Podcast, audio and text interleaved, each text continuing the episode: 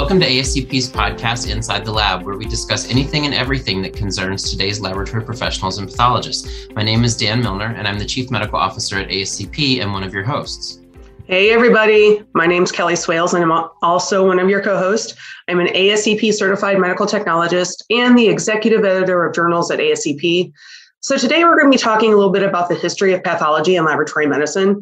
We've got a couple of very exciting guests, and I'll let them introduce themselves.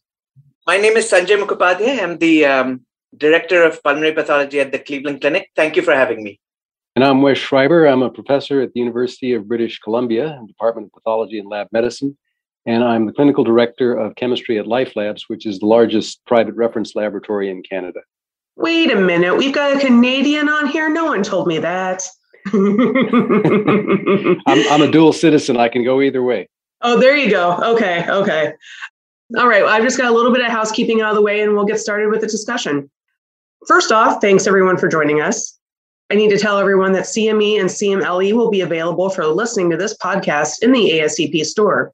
The American Society for Clinical Pathology is accredited by the Accreditation Council for Continuing Medical Education to provide continuing medical education for physicians. ASCP designates this enduring material for a maximum of one AMA PRA Category 1 credit. Physicians should only claim credit commensurate with the extent of their participation in the activity. All right, guys, uh, thanks again, once again, for joining us. First question I kind of want to talk a little bit about how the practice of anatomic pathology has moved from an entirely subjective, individual opinions based kind of practice to now a standardized evidence based practice mm-hmm. where we actually, you know, can render consistent diagnoses kind of who were the pioneers in realizing this modern approach and how did they do it? That's a great question, Kelly. It's very, very difficult to answer. And let me, you know, let's, let's just start off with the hard question first, right? the hardest one first. But let me push back a little bit on that, Kelly. Like, I do understand the the gist of your question, which is that things are becoming more standardized there is a, a, little more objectivity to the diagnosis. But i will say that anatomic pathology is inherently a subjective diagnosis. You know it's inherently a morphology based meaning two people look at the same thing and interpret it differently and that the gist of that is really not going to change no matter what. And i think that even with that degree of subjectivity we've managed to provide a service to to the clinical field which is really amazing. It's amazing the degree of objectivity that we provide, even though there is subjectivity inherent in our discipline. Now, having said that, I think two things have really led to a marked increase in the amount of sort of scientific rigor to our discipline, and those are immunohistochemistry and molecular pathology. And I think those two things over the years have really pushed us in a direction where we have been able to decrease a little bit the, the degree of subjectivity. So I was, you know, in looking back at who are the pioneers in that, it's just impossible to to summarize that because it's such a long history. You know, typically what happens, it starts off with basic scientists, and basic scientists gradually improve the technology. And at some point it becomes so user-friendly that then surgical pathologists can use the technology. So I, I would say that pioneer there was Albert Coons back in 1941 was the first one to use immunofluorescence. And after that, many people, Sternberger, Spicer, Nakane, Singer, Avrameas, there are many people who gradually improved the technology. And then I think from, from my reading, the point at which immunohistochemistry really came onto the forefront in pathology, you know, in diagnostic pathology was in the 80s, early 80s.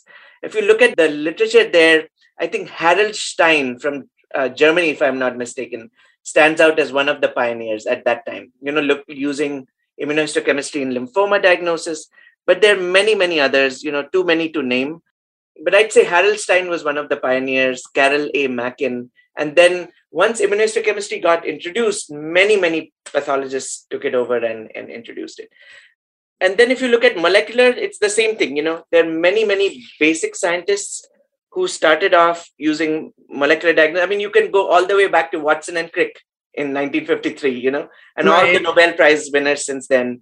Sanger sequencing in 1976, Kary Mullis in 1983 for PCR, Quang Trong, if I'm, my apologies if I'm not pronouncing that right, in 1999 for FISH, and Bert Vogelstein. So those were the scientists. And then once molecular pathology came into the mainstream, there are many, many big names. I think Vogelstein is a big one. Jonathan Fletcher at Harvard is another big one. But you know, there are just too many people to name. There's so many, you know, it's been such an incremental process.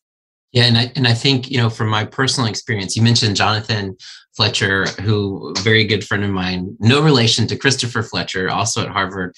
And I would say if you if you look in subspecialty areas, for example, in soft tissue, everyone knows who Chris Fletcher is because he did exactly what you're describing, Sanjay. He took immunohistochemistry and proved that, you know, essentially there's no such thing as malignant fibrous histiocytoma. Like it's not a real thing. It's right. melanomas and soft, you know, all, dozens of other diagnoses that once we can prove what their protein expression is, we can understand that, you know, that that's where these tumors come from.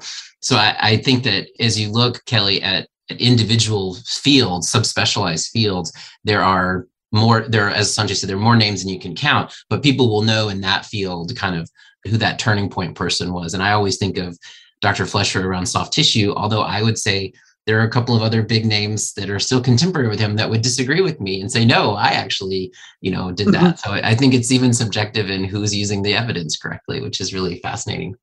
So another kind of similar question to what to what Kelly just asked is around dogma, right? So, can you think of concepts that were historically considered mainstream dogma, for example, in the practice of pathology, that we now know to be incorrect? And, and that's a lot of where someone gets their big name is they think of about they think about a diagnosis or a set of tumors or a disease differently than everyone else has. And suddenly it changes our way of thinking. So, are there some good examples of that lingering dogma that maybe even some people still think is true that we just now know are incorrect because of IHC or molecular or other things. Yeah, I can speak to the issue of dogma. It actually starts though when I was a medical student.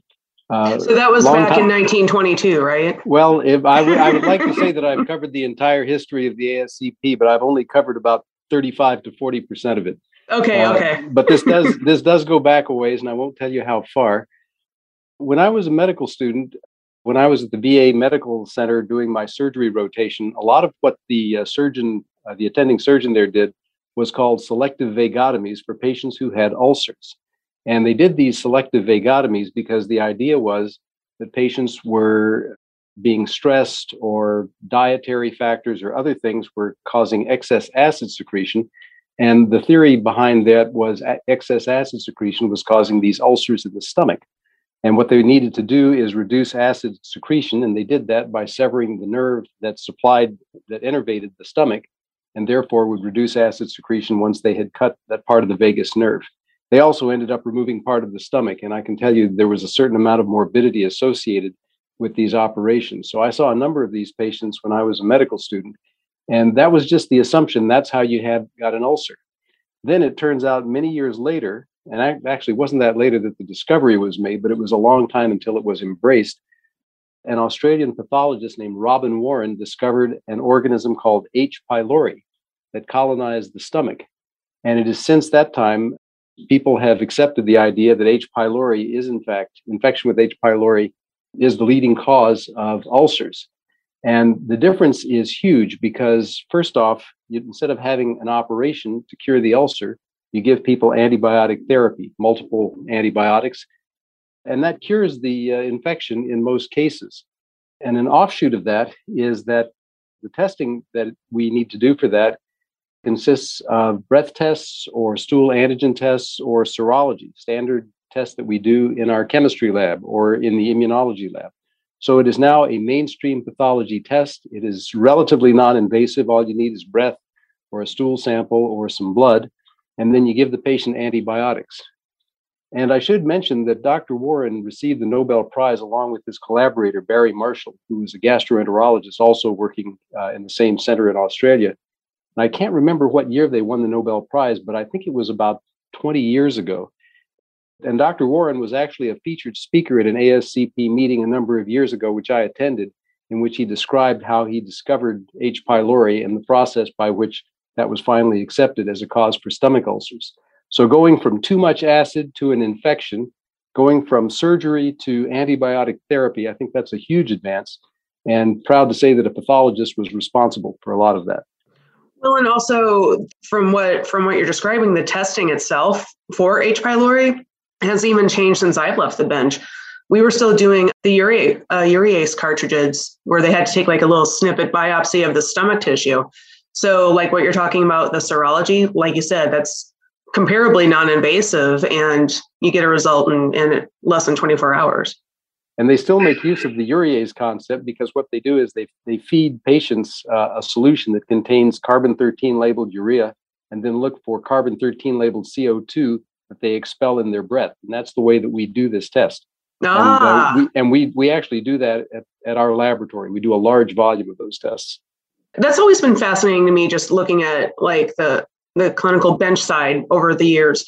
It's like um, the technologies get better, we get more efficient but in a lot of regards, like say blood bank, that just comes top of mind. We're using the same concepts that they were using in the 1950s, right? Like the whole ABO cross typing, right? That the concept itself hasn't changed, methodology has changed, which I find just completely fascinating. Yeah, and I and I think there are there are good examples of you know things we we got right when we didn't know what we were doing that we still do because science has proven that they're right. And then Dr. Schreiber's example of something that we changed because that was just not good for patients. And and I think that you know as we as we think about 20 years from now, is there anything we're doing today that we're going to be like you know that was wrong we shouldn't have done that I, I, always get nervous about that and you know that's why i always want to be evidence based and and not use dogma and you know harkening back to my comment about chris fletcher one of the things that i learned at the brigham and i know that many academic centers train their residents this way is is evidence-based diagnostics to not say well this is this way because so and so said it was but to say this is this way because these are the five criteria that you need and this patient has those criteria. And i feel much more comfortable when i'm making a diagnosis if i have that to go on. But when I look at something and I'm like, oh, I know that's what it is because that's what it looks like. I always am like, eh, you know, why do I know that? So it's a little bit, it's a little bit stressful. Jumping off of that, just kind of how pathology and how laboratory medicine has changed over time. Can you guys speak to how the role of the pathologist has changed over time? In terms of anatomic pathology, there's several things that we now are part of that didn't even exist in the in the early days of of surgical pathology. I've already briefly mentioned immunohistochemistry and molecular pathology, but let me mention one of the more recent things that we've become involved in, and that's immunotherapy. And you know, immunotherapy is another one of those things where the dogma initially was that this thing is never going to work. And I'll give you the famous story is that of Dr. Ewing. You know, the same Ewing after with whom Ewing sarcoma is named. Dr. Ewing was what is now known as Memorial Sloan Kettering, and he was a big proponent of radiation in in sarcomas. You know, so he was the guy who, and he was the chief of the division at that point. He was featured on Time magazine. Can you imagine a pathologist on, on the cover of Time magazine? He was a very famous guy. But at that time, there was a guy named Coley who used to say that maybe we could use some sort of, you know, immunotherapy based principles in in tumor and he was really shot down by by dr ewing at that time. So the dogma at that time was no such thing as immunotherapy and you know there's radiation for these things. Now fast forward from that time to now and now we have immunotherapy involved in so many different tumors it's becoming the the new sort of new hot concept. And so many of the things that were were dogma at that time are falling falling by the wayside. And now pathologists are involved directly in patient care in terms of choosing you know immunotherapy. So the one thing that we do a, lot nowadays at least in my field is that we interpret this stain called pdl1 which is something that you know not everybody likes but is is something that we are very very directly involved in patient care in. In the sense that for example in lung cancers you know we could pick a, a tumor and interpret the immunohistochemistry as being 100% of tumor cells express pdl1 those patients might not get any chemotherapy. So, you know, the old paradigm of giving chemotherapy in metastatic lung cancer has been completely flipped. So, some of these patients, based on that PDL 1 level read by a pathologist, could get immunotherapy up front and no chemotherapy at all. And in fact, there's we now have evidence, you know, and this is real evidence. This is, you know, based on randomized phase three clinical trials. They've shown that actually some immunotherapy drugs are even better than chemotherapy in the first line setting in lung cancer. So that kind of thing is is completely new. And even one generation ago would not have been people wouldn't have even imagined that we would be doing that. Yeah and, and i think that this harkens back to there are a couple of things in there to unpack. One is with let's just to take one example. I won't name the drug but there's one particular drug that has pdl1 that needs to be interpreted for some tumors has MSI that needs to be interpreted for other tumors. And for yet another group of tumors, it's just inherent. If that's the type of tumor, you can give that drug. It's all the same drug, different tumors, different locations. And the pathologist has to sort all that out. They have to know all of that. They have, and that's never been the case before. We used to, you know, do a CD30 and we would say what that meant. Now we have to know what the clinician is thinking, what is going to benefit the patient, and get the test result and then interpret it so that the clinician knows how to treat them. And where I think the biggest gap is in regard to that is that for years, for years, and Sanjay can argue with me about this, um, the, the the WHO blue books, right? Those tumor tra- those have nothing to do with treatment. Those are all about academic classification of tumors, and and the authors of those books will say we don't even think about NCCN guidelines when we write those chapters, but now they are. Now NCCN's like we really need to talk to pathologists, and the the blue books are like, yeah, we really need to understand how these treatments work because we can't avoid this anymore. And I, I, think it's great. I think this is the way we should be going, but it's happening so fast. It's happening so fast. In June of 2017, there were eight approvals for immunotherapies for cancer within two weeks of each other. And it was four, that was six different drugs. Well, it sounds kind of like almost like these specialties are finally acknowledging, like, hey, no, we have to work together you know, there's in no order choice. to, yeah, yeah, there's, there's no choice. These are not two distinct subspecialties of medicine. We have to work together to get yeah. the right patient, the right, right test and the right treatments at the right time. Yes. Can I jump in with another example, guys? So we, you know, just because Dan mentioned that, I, I, something else came to mind. Back in 2010, you know, we were in the lung cancer world. There was a thing called non-small cell carcinoma and we could just call things non-small cell carcinoma. I grew up in that because I my residency was done in that atmosphere. I started my staff in 2007 when that was the atmosphere. It was non-small cell carcinoma. You didn't have to go any further because they were all treated the same. And the moment the EGFR drugs hit the market and people started, you know, that became available and ALK hit soon after that, everything changed. So exactly what Dan just said the WHO said, oh, we, we can't classify it and the antibodies are not right and we, there's too little material. But the moment the clinical imperative hit and they said, we need to know which, which ones are adenocarcinomas and which ones are not, in 2011, suddenly there were a bunch of papers that came out that said, well, we can do this. We can divide these into adeno and squamous. People started understanding what the importance of that is. And we, we responded, you know, so I think that happens a lot is that pathology responds to clinical needs and then changes diagnostic paradigms based on on the clinical but but i think it's it's therapeutic breakthroughs that push this like they've done with these uh, targeted therapies and also with immunotherapy. So dr schreiber on the on the cp side in the clinical lab how has instrumentation changed in the in the last you know 100 years history of acp or history of pathology and can you use an example test to illustrate the evolution and diversity of technology in the laboratory? Uh, sure. Well, as I as I already mentioned, I wasn't here hundred years ago, but I don't think there was any instrumentation back then. I think everything was done in test tubes with pipettes, kind of the way I did it in my chemistry labs. And by the way, that was a great deal of fun, but it took a long time to get any kind of a result. And then it wasn't until I would guess sometime either in the 50s or the 60s that any sort of automation, not even automation, but any sort of you know instrumentation was developed for root. I was say, and then you're talking like flame cytometers and stuff, right? That's not oh, anything close to what we were dealing with even in the well, 80s. Spectrophotometers have been around for a while. Fluorometers have been around for a while. Flame photometers, yes, those came along too. But again, you know, this is all one at a time sort of analysis. And it took a while before things got more advanced than that. I do remember as a medical student looking at a gigantic machine in the basement of the Ben Taub Hospital in Houston that I was told was called the auto analyzer. And this thing had tubes and coils and colored fluids going through it and would run 20 samples at a time. You didn't have a choice. You ordered one test, you got all 20. That's just the way it worked. This auto sampler or auto, what was that called? SMAC. It was a SMAC. Auto oh, analyzer. yeah, the SMAC 20. SMAC auto analyzer that's history now. Yeah, I don't even think you'd find them in, you know, you might find them in a museum somewhere that keeps lab equipment.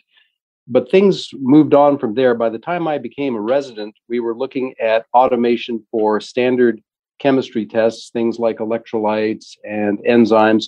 And what we had were multiple different platforms. There'd be one platform for the electrolytes, another platform for the enzymes, another platform for the hormones, which was actually being done by radioimmunoassays, and so forth.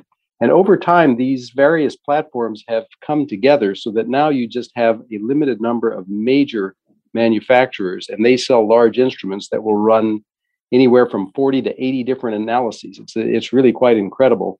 And they do this in an automated fashion. And if you spend any time looking at them, what you see is a very rapid robot that's pipetting samples into cuvettes and picking up reagents and that sort of thing.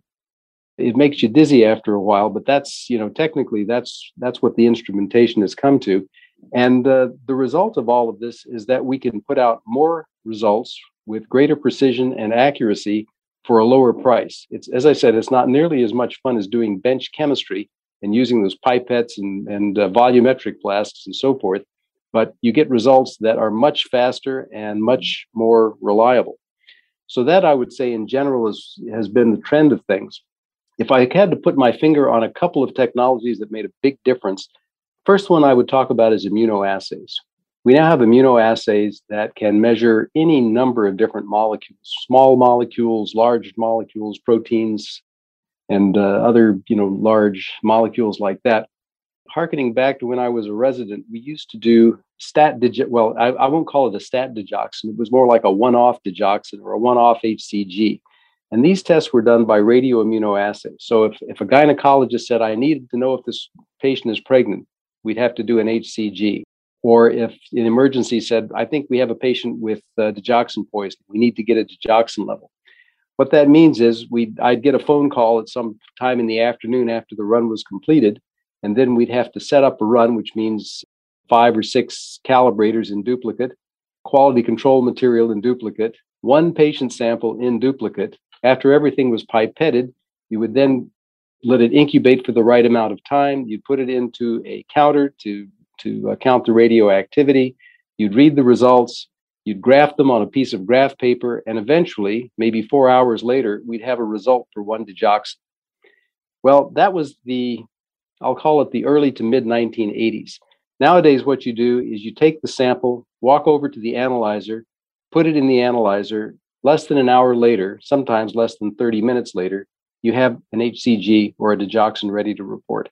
So what has happened again, automation has just taken over as far as that goes and has put out results that are much much easier to get, much more timely and fortunately more reliable as well, which means we can do for the same amount of work we can get 30 or 40 or 50 results as opposed to one result.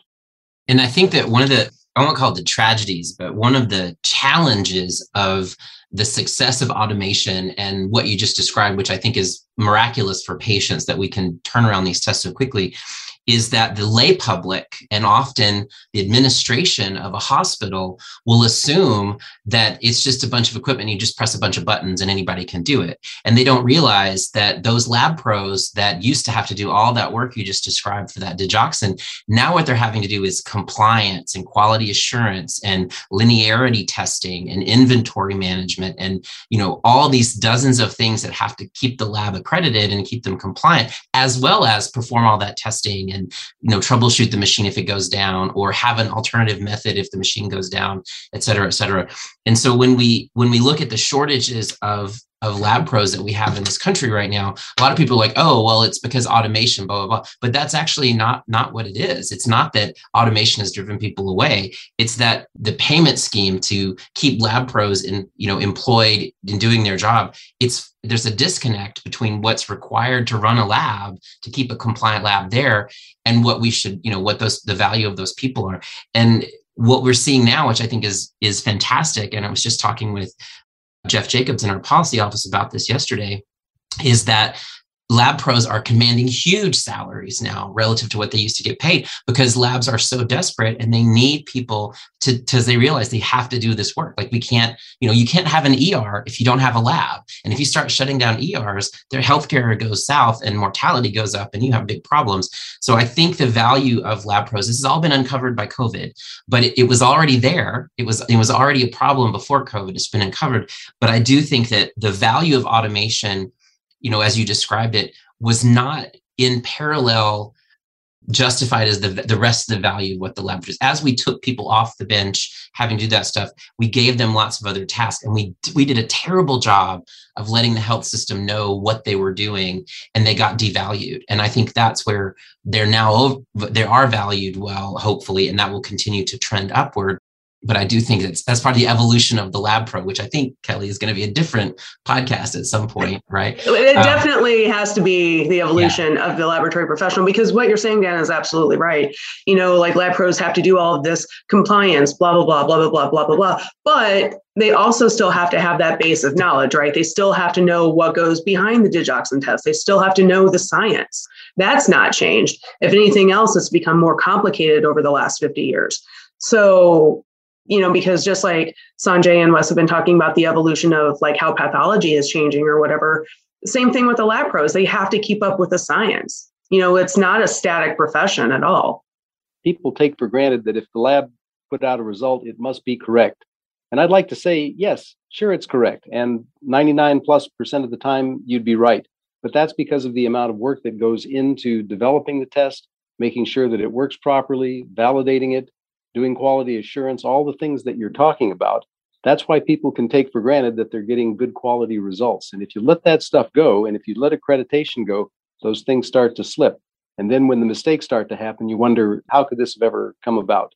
It really doesn't take that much. And this was years ago. I, I knew someone who had gone to the ER because she wasn't feeling well and got her blood drawn. And what happened was, and it's it's a mistake that happens. It doesn't happen a lot, but it, it happens whoever had drawn the blood mislabeled the tubes and it came back that her glucose was 700 well they double checked it and obviously it was it was a normal glucose but she still talks about that error you know like how how how this place you know screwed up or whatever. So it really doesn't take a lot before confidence starts to slip and that can obviously that can't happen.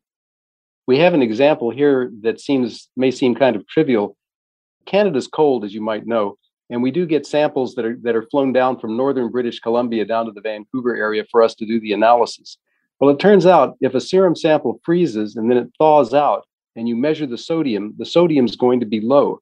And the reason is that the sodium is when you get the freezing and then the thawing, you don't have an even distribution of everything that's in there. And sometimes we'll get a run of samples that with low sodiums. You'll have to ask, what's going on here? Why are these people having critically low sodiums? It turns out the sample wasn't adequately mixed before we analyzed it. So I've gotten wise to that. And as a result, you know, when we get these critical values, the first thing we check is where the sample come from? Was it properly mixed? And again, that's surveillance. That's what happens when you have people watching the system to make sure that these kind of errors don't slip through. And I think the key, the last point I'll make, Kelly, before we move on, is that it's very hard to do all of that if there's only one of you, right? If if the FTE is required to run a lab or four and you have two or you have one, mistakes will happen. It's impossible. If you're the job of four people is being done by one person, that person is not you know perfect. They can't do everything perfectly all the time. They're going to make mistakes. And this is why staffing shortages are so critical because in order to avoid errors and have quality you have to have adequate staffing. Number one rule hands down I kind of want to circle back a little bit to what Sanjay said at the very beginning of the podcast about one of the major technologies being PCR testing. That's certainly the first thing that comes to my mind, like how pathology and lab medicine's changed over the last 100 years. I think this could be really kind of illustrated by the two pandemics, right, that have kind of bookended these 100 years. I mean, the 1918 pandemic, obviously, as we all know, was caused by an influenza virus, but they didn't even know it was a virus until the 30s. For a long time, they thought these people were dying of Haemophilus infections because that's what they could mm-hmm. detect. While, you know, flash forward to 2020, we knew it was a virus and had the sequencing and had a diagnostic test within weeks of the very first cases, which is just crazy and phenomenal when you think about it. So, can you guys talk about the, the evolution of molecular testing? in the last 40, 20 years or so? Yeah, Dr. Schreiber, do you want to address lab medicine and then I can talk a little bit about uh, SurgePath? Thank you. I'll just say a few things. The areas in which molecular testing has made a big difference are microbiology, genetics, and cancer. And cancer tends to be the domain of the anatomic pathologist, so I think I will just leave that one. But in microbiology, the labs are moving from looking at phenotypic characteristics, namely, you know, what sugar is fermented, or does this organism split urea, or you know, what are the growth factors, that sort of thing, to molecular analysis of the genome of the bacteria. And this is giving tremendous information about not just what organism you're dealing with, but various subtypes as well. And that's been applied to viruses as well as bacteria. So that has been a huge, uh, a huge jump forward in terms of what the microbiologists can do. On the genetic side, what we've used in the past for, and still do to some extent for genetic diagnosis, is looking at patterns of metabolites from people who may have genetic disorders, sometimes looking at proteins if that gives us the information that we need the opportunity to look at the genome and actually find abnormalities in the genome itself and see where the mutations in the DNA are that are that are uh, responsible for these genetic disorders gives a definitive diagnosis and it also gives you a marker that you can use through families. Uh, I studied a an obscure group of disorders called porphyrias got into molecular technology because I wanted to know what were the mutations that were causing uh, acute intermittent porphyria in various families because we were already doing the biochemical tests and we were able to find mutations in a number of families. And then once we had the mutation, we were able to follow that through family members and find out who was affected and who was not. That's just one small example, but the point is that you can apply that to any genetic disease, and that's being done routinely now uh, throughout the world. Sanjay? There's a very massive shift into uh, molecular testing in in um, surgical pathology, and I'll just uh, give you an example of when I went into my first residency in uh, it was 1999, there was absolutely no molecular testing for anything going on anywhere, in at least in in India. When I moved to Syracuse, uh, this was about 2002. There was a, a tumor we tested. It's called an extraskeletal myxoid chondrosarcoma, and you know at that time there wasn't even we didn't have even fish for that. We had to do conventional cytogenetics. We had to literally look at the chromosomes on a you know look at the chromosomes and figure out which one is shorter and which one is longer. You know, from that stage it's gone on to fish. From fish it's gone on to you know various forms of pcr from pcr it's gone on to next generation sequencing. So you know the big changes i think happened around 2002 when braf was found in a whole sequence you know series of cancers. Then egfr around 2004 was found in a whole series of cancers. Between 2004 and 2010 you know that science advanced and it turned out that you know there were drugs available for that. And so testing has really exploded i think since about 2010 2011 and has moved kelly from just basic pcr to now n- large next generation sequencing based platforms. So you don't test things one by one anymore. In fact that's now becoming more or less accepted that instead of testing things one by one it's better to just test multi you know one big large panel. And those panels are you know becoming incredible. In, in some institutions the panels are you know five six seven gene panels. But some uh, commercial panels are like 600 gene panels you know. Even some large academic centers have uh, gene panels that are in the hundreds. So you know this kind of move has radically transformed testing in lung cancer which i do. You know every late stage lung cancer gets a molecular panel at least if it's non-squamous. Now we are moving into earlier and earlier stages as, as it's beginning to affect those. You know melanoma gets molecular testing colorectal cancer gets molecular testing. Molecular testing has completely revolutionized lymphomas and leukemias. So it's really moved into every sphere of our practice now. Yeah and i and i think there's a, a couple of really important pieces to unpack in there and and i appreciate that quick history of that because I think it has it. De- I mean, I started residency in 2000, and for sure, over my five years in residency, I saw massive changes, and certainly the 10 years that I was in practice at the Brigham, you know, lots of changes happening constantly. And fortunately, I was lucky enough to be in a center where the leaders of those changes were happening and now those things that i saw you know late in my residency early in my faculty are now mainstream as you're describing and it's and it's a lot of that going on. I, I think one of the important points is that the bulk of tumors still in the united states even today the bulk of tumors are still diagnosed with histology and molecular is tested on a lot of people but the benefit is not yet where it needs to be for all of those patients. And so i think we have a lot of work to do to find more targetable mutations for these drugs. And the other the other comment I wanted to make is that it, it, becomes very clear economically very quickly that sequencing is much cheaper than doing even 20 pcr tests right it's just it just becomes so much faster. But you have to deal with that data. And i think that's where our gap is. And i'm not i'm not jumping ahead. We'll get to the question later. But i think that's where the big the big gap that's been created by the molecular revolution in pathology is we didn't have enough workforce to begin with on the technical or the pathologist side. Now we have an incredible amount of information for every patient and no tools to analyze that to the degree that that patient deserves. And I think that's where we we really need to move this revolution. Not to change the subject, but to get into a little bit of a different subject. When we think about the the current demographics in the average laboratory in the US, it's predominantly women and depending on what city it is there there actually can be quite a significant number of minority women that are part of that workforce so has the laboratory profession historically been ahead of the curve on diversity. Why or why not? Dr. Schreiber, you want to take that? I have some thoughts about it, but mostly on the surg path side. I have I have a variety of contradictory thoughts, and maybe I'll share one or two of them with you. Um, my first my first thought is sitting in the ASCP boardroom that contains the pictures of all the past presidents up up on the wall, and I looked at that wall and I said, "Wow, what a collection of great pathologists!" but they were all white men. it's it's I, it's been a, it's been a topic of conversation, yeah. and, and I thought, I guess that's how you know you've made it is you get you get the picture on the wall. But again, you know, if you're if you're looking at leadership, half the population is women, and there are many different colors, and they aren't all white. The point being that if you want true, uh, you know, representation in your leadership, that's what you would expect to see. And there it was, all these distinguished white men older white men on the wall. Uh, if you were to look at that wall today, and I haven't been in that boardroom for a while, I think they may have run out of space. But if you were to look at that, if you were to look at that wall now, you'd see more women on it, and that certainly is an improvement. Not quite in proportion to their numbers in the organization, however.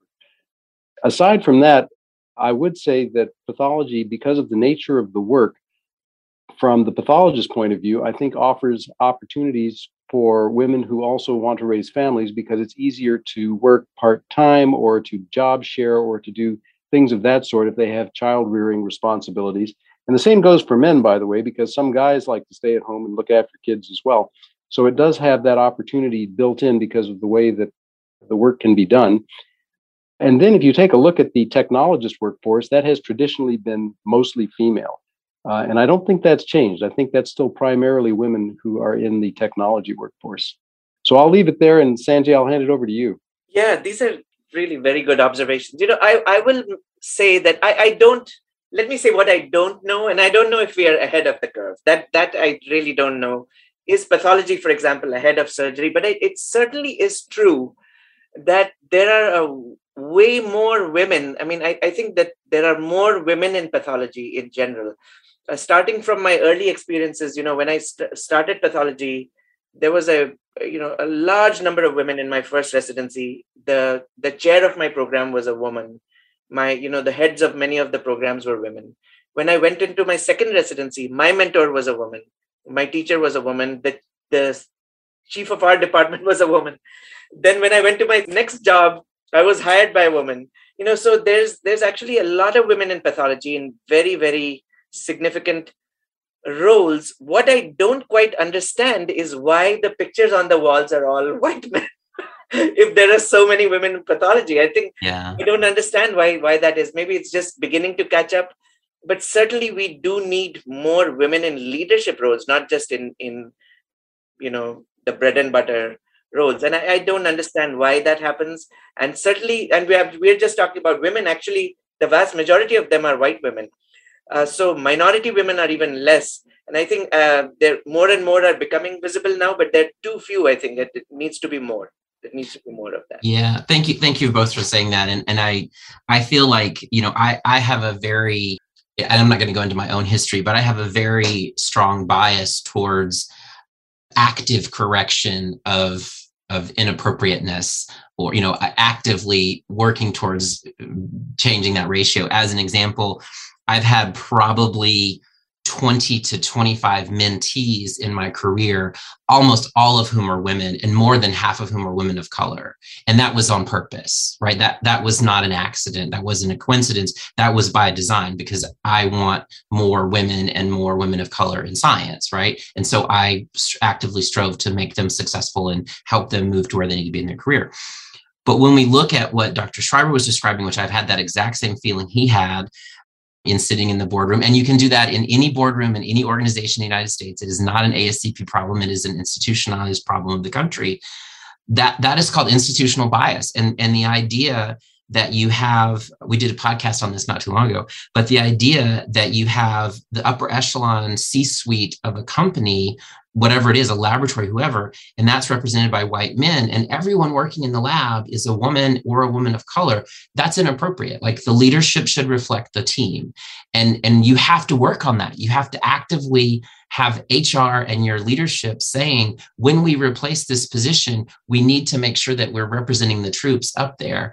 And it's not affirmative action. It's not, you know, it's not any of those terms that people get upset about or traditionally, you know, we're used to try to correct these things institutionally. It's just recognizing that it's not appropriate for the leadership to not reflect who's on the team. It, it dis- it causes disconnect and it's really challenging. And so for for ASCP as an organization, we've taken that to heart and are trying to trying to think about how we can move that forward but when we look at our lab pros out there in the community and know who they are and we look at leadership i do personally believe and, and i ask anybody to argue with me and comment on the podcast that wants to i do believe that we do a pretty good job not a perfect job but we do a pretty good job in pathology of having good representation of women in leadership overall i think there are pockets where it could be improved but I think if you look at chairs of departments, there are more women chairs in pathology than there are in other specialties. I think there are some exceptions, like maybe OB and pediatrics might have more of a skew, but we're getting there, right? And certainly we're doing better than some of the very, I won't name names, but some of the very masculine specialties, if we have to say it that way. Uh, but there's always room for improvement. And so, you know, if you're out there in laboratory land and you are looking around your bench and the people around you look like you and the people leading you don't look like you, say something about it. Make it clear to leadership that you want to be represented and you want to have your voice heard. And I think it's really it's really crucial. To Absolutely, I, I'm I'm going to jump in here a little bit, Dan, because I've definitely had that experience working on the bench where the workforce is 85% women and the leadership's 50% men. You know, it's not reflective of of who's doing the work or whatever so yeah i think it's important to have these kind of conversations right because if you just don't if you pretend it's not a problem it's never going to change because why would it another thing i'm going to uh, say uh, i'm going to give a shameless plug to uh, ajcp the journal there we've got a paper coming out in a few weeks it's a really interesting look at the major pathology societies and who gets the awards. Essentially, it's like they, they looked at the gender breakdown of the membership and then the gender breakdown of who gets their major awards. It's a very illuminating look at how things have changed over years, but but frankly, how much further we all have to go. So we've been talking a lot about obviously change and innovation and how that's changed pathology and laboratory medicine. What kind of lessons can we learn from that, from that sort of change and innovation that's happened over the years and will continue to happen? What lessons do we learn? Let me jump in here. You know, one, I actually will build on something Dr. Schreiber mentioned, which is the H. pylori story. You know, and the H. pylori story is basically two people. it's basically was, I, I think, was an internist and a pathologist. And I think a lot of the big discoveries were like that. I mean, it, it's just very, very persistent people who dared to think outside the box and were just completely not swayed by current dogma. Another great example is Jim Allison. Uh, Jim Allison is a harmonica playing guy from Texas. You know, if you look at him, you would never think that he's a, a scientist, let alone a Nobel Prize winner. But he's a Nobel Prize winner. He he worked in a small lab in Texas. Nobody knew him. and he did just groundbreaking work. It discovered the protein T cell receptor, then did work on CTLA4. He's basically the, the founder of immunotherapy in many ways. And you know, the basic discovery that that immunotherapy worked for melanomas was made by him and another one of his graduate students. It's two people. So, you know, I'll take the unpopular view and I'll let me just say I'll take the unpopular views and say that it's not really always about big teams and big data and big organizations and you know uh, massive databases. I think the most significant breaks in dogma and discoveries come from individuals who refuse to buy the current dogma and chart their own path. That that's my view, and I'm going to stick to it. well, I'm going to back you up on that when I look back on my career and the things that I've done, I always try to look at successful people as as good examples, you know, people that are worth emulating. And some of these successful people went through conventional routes and did what was expected, and by being good at it, were able to get promoted and get the awards and and uh, recognition that they were looking for. But then you have the mavericks. You have the people who went out there and decided this just doesn't make sense to me. I'm going to do this my way. I have an idea, I'm going to follow it. And so you're talking about people with original thought, innovative thinkers. This is what this fellow Allison that you're talking about. Somebody who said, I've I think I can see a different way. I'm going to pursue this. And as I've gotten as I've gotten farther along, I have gotten more into the idea of the mavericks as opposed to the conventional thinkers because I think that's where progress is coming from. So, uh, what I would do, I guess uh, this is not much of a soapbox, but I'm going to stand on it anyway. And what I would tell people to do is do what you have to to succeed and get by.